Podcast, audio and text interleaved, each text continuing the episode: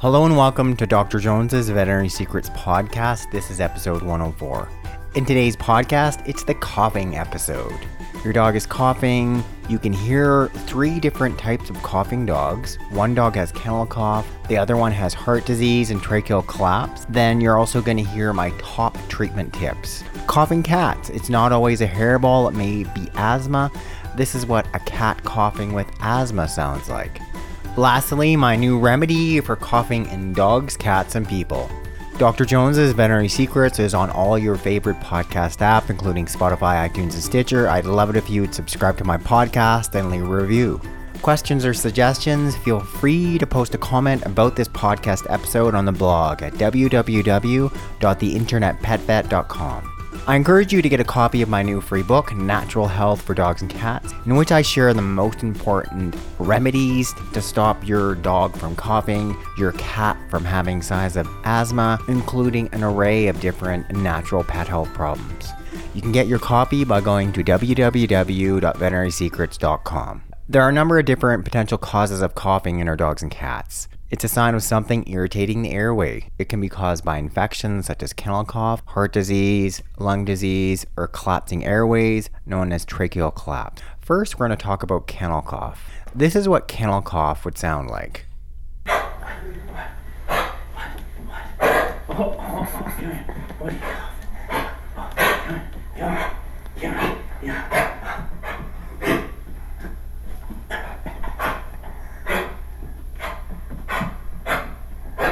And that is what kennel cough sounds like.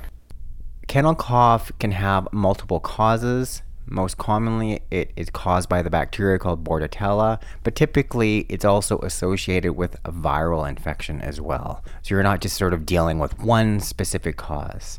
Dogs are typically getting kennel cough, you know, when they're affected by another dog that's coughing. It's these respiratory particles, much the same way that COVID 19 is spreading between people. You know, the classic symptom of a dog with kennel cough is this sort of goose honking, persistent, forceful cough. It sounds like they're trying to bring something up.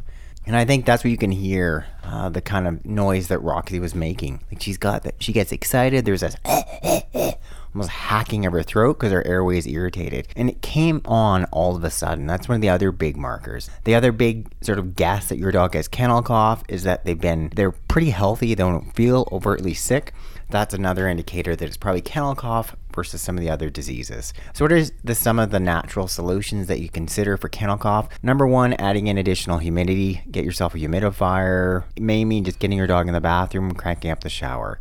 Look at making a natural cough syrup, lemon and honey. It can soothe many a sore throat, it's been working really well for our dogs that cannot have kennel cough. Seems to be that it's better if you use the dark honey that is unpasteurized. If it's local, even better. Regardless, what you're doing is taking one or two tablespoons of this dark honey. You can be adding in one or two teaspoons of lemon juice, warm that up, and you can be dosing that to your dog at the dose of about one half to one teaspoon per 10 pounds of body weight, two to four times a day. Another option to consider you can add into this honey concoction is licorice root tincture. So licorice root has an array of different properties, but in particular, it's a very effective cough suppressant. I also talk about using it as a natural corticosteroid to help suppress inflammation. So what you can do is mix in one mil of the licorice root tincture with one tablespoon of honey, and you can use that with the equivalent amount how you were just dosing uh, your dog for kennel cough. I find that's a really effective combination. Has helped many a dog that have had kennel cough.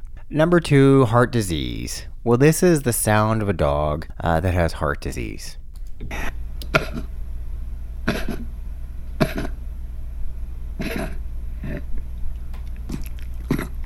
As you can see, it sounds maybe kind of similar uh, to kennel cough. It's a bit different though, and the biggest change I always hear is the sound of the fluid. So more often than not, or we've got a dog that's been diagnosed with a heart murmur. That means one of the heart valves is not closing properly. Typically, they're coughing, especially at night or when they get up in the morning. They have they're having maybe labor breathing. They can't exercise for very long. Some cases, their gums or tongue appears cyanotic. That what that means is that they have they're getting less oxygen, uh, so the skin is looking bluish. So obviously, if your dog is showing any of these clinical signs, first get them examined by a veterinarian, confirm the diagnosis, and they're going to talk to you about conventional options. But there are some other holistic options as well to consider. One coenzyme Q10. This supplement has been shown to be effective in some people with heart disease. It's really important antioxidant for muscles or organs that have a high oxygen demand, as does the heart. The coenzyme Q10 dose is 5 milligrams per 10 pounds of body weight daily. Then there's two other herbal products to consider. One is dandelion leaf. So dandelion leaf is a very effective diuretic, and part of the issue with heart disease, and you can hear it with that dog coughing, is there's all these this fluid in the lungs. So what you're trying to do is naturally take away that fluid. There are conventional veterinary diuretics that do that, but this is a really good non-conventional or natural option to use. You got to make sure when you buy the tincture that it does say the leaf on it, because most of the time, or many of the tinctures, are only the dandelion root. So when you're looking at a tincture tincture dose, it's about a half a mil of the tincture per 20 pounds of body weight twice a day, and then you kind of titrate it to effect. So you're just trying to give it enough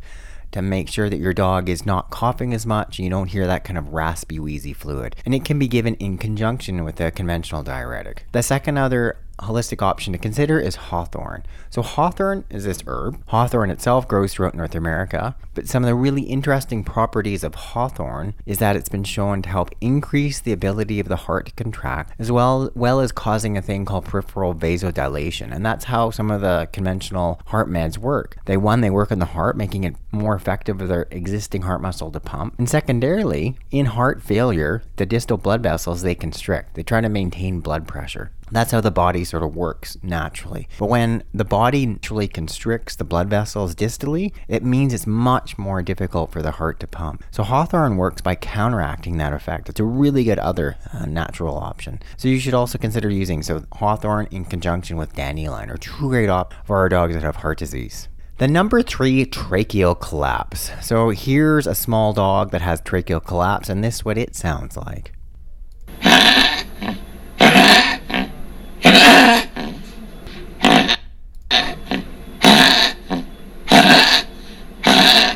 Most of these dogs that have tracheal collapse, they have a history of chronic coughing, especially after exercise or excitement. Very common in some of the smaller breeds, such as poodles, Yorkies, Pomeranians. The trachea is this windpipe that connects the nose and the throat to the lungs. It's made up of these rigid circular cartilages. In tracheal collapse, the cartilage gets weak and the trachea collapses in on itself. You know, when your dog is panting, it makes it collapse worse. This can lead to more inflammation more respiratory distress, the inflammatory cycle. So, what are some of the options to consider? Well, first, typically in practice, when I would see it, it's generally a smaller dog, and it almost sounds a bit goose honking. Sometimes you got to distinguish it between kennel cough, but the difference is, is it's ongoing. It's typically been going on for a long period of time, and any little bit of pressure in the airway of the throat will cause these dogs to cough. So, as far as option wise, the biggest thing we're looking at doing is decreasing inflammation, and when there's a big, big coughing episode, decreasing throat irritation. So, if there's a big coughing episode, by all means consider the honey, the lemon, the licorice root. If we're trying to decrease inflammation, long term options to consider one CBD or cannabidiol, 3 milligrams per 10 pounds of body weight daily. Number two, consider 95% curcumin in combination with boswellia. These are two different, really effective herbal supplements, really important as natural anti inflammatories. We're looking at curcumin doses of 100 milligrams per 10 pounds of body weight daily. Uh, the boswellia doses are 50 milligrams per 10 pounds of body weight daily. Then the last natural anti-inflammatory I'd have you consider is arnica. It's a homeopathic. Lots of dogs seem to respond really well to it, especially I was finding some of these guys that had tracheal collapse. Another good, good option. So there are some options for all those sort of three main causes that we're going to see for coughing in our dogs. If your dog sounds kind of like that, Maybe he's got tracheal collapse. Consider some of those holistic solutions. A coughing cat, asthma, Asthma occurs only in cats, not in dogs. The most common sign is your cat is coughing, not producing hairballs. Often this is accompanied by difficult breathing. Occasionally you can hear a whistling sound when your cat breathes. So this is the sound of a cat that has asthma.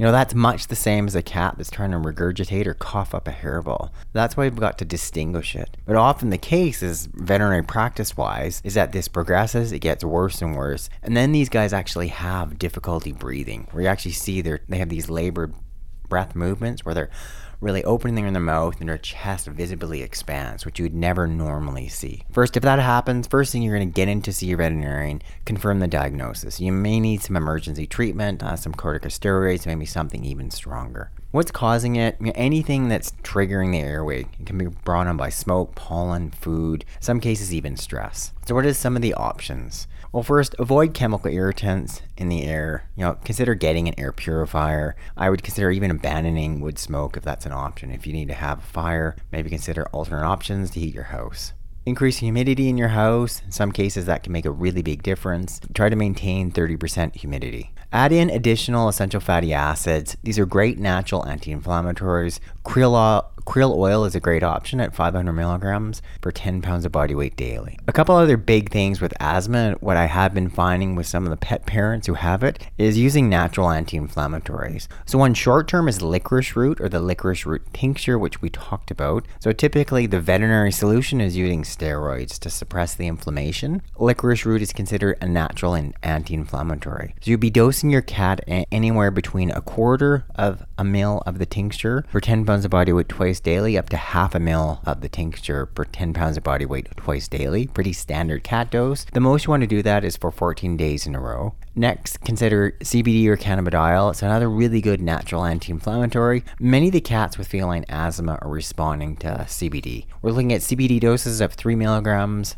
uh, per 10 pounds, or 3 milligrams per the average cat daily. Then, lastly, I wanted to discuss this one herbal remedy which has been working really well for coughing in our dogs and cats and people. It's also good for an array of different health conditions. It's called slippery elm. So, slippery elm tree, it's a tree native to central and eastern US and Ontario, Canada. It's got this dark brown to reddish brown bark, and Native Americans, they would use it by peeling its slimy red inner bark from the twigs and branches, and it'd be used as a remedy for common ailments like fevers, wounds, sore throats. When the ground bark is mixed with water, it generates this sticky material known as mucilage, which is therapeutic and soothing to anything that it touches. And I can concur by using it. That's exactly what happened. You can buy it in a capsule formation, you add some water, and it forms this really kind of slimy paste. But it works so, so well for coating irritated surfaces. So it works really well for coating a throat that's irritated, or like a coughing dog, a coughing cat. If your cat has asthma, you can consider slippery elm. Your dog has kennel cough, your dog has tracheal collapse, you could consider using slippery elm. Here's one good slippery elm tree.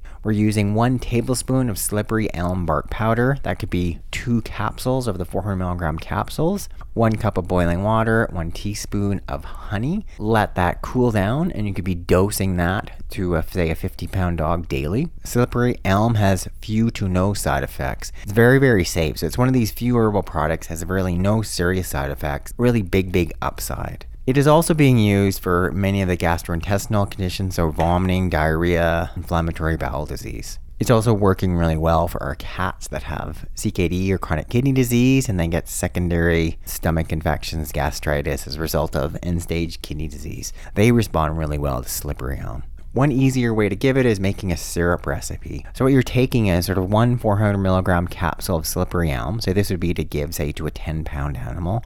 The average slippery elm dose is 400 milligrams per 10 pounds of body weight daily. So here's the stovetop method. You're putting in one capsule of slippery elm bark, and about half a cup of cold water. You're going to let that sit until the powder is damp, and then you're going to slowly heat and simmer it till it thickens. It takes about three minutes. Eventually, it's going to reach the consistency of watery egg whites. You can allow it to cool, and you can give a quarter to half of a teaspoon up to four times a day and this will keep it room temperature for a day. So that's a real good option, and that's something you could give orally. So you've got either a dog with say tracheal collapse, a cat with asthma. Another really good option to deal with our coughing dogs and cats. Slippery elm. I encourage you guys to consider using it. So thanks so much for listening to this edition of Dr. Jones's Veterinary Secrets podcast. That was episode 104. Questions or comments, leave a comment on my blog at www.theinternetpetvet.com. I look forward to talking to you guys again next week. It's Dr. Jones.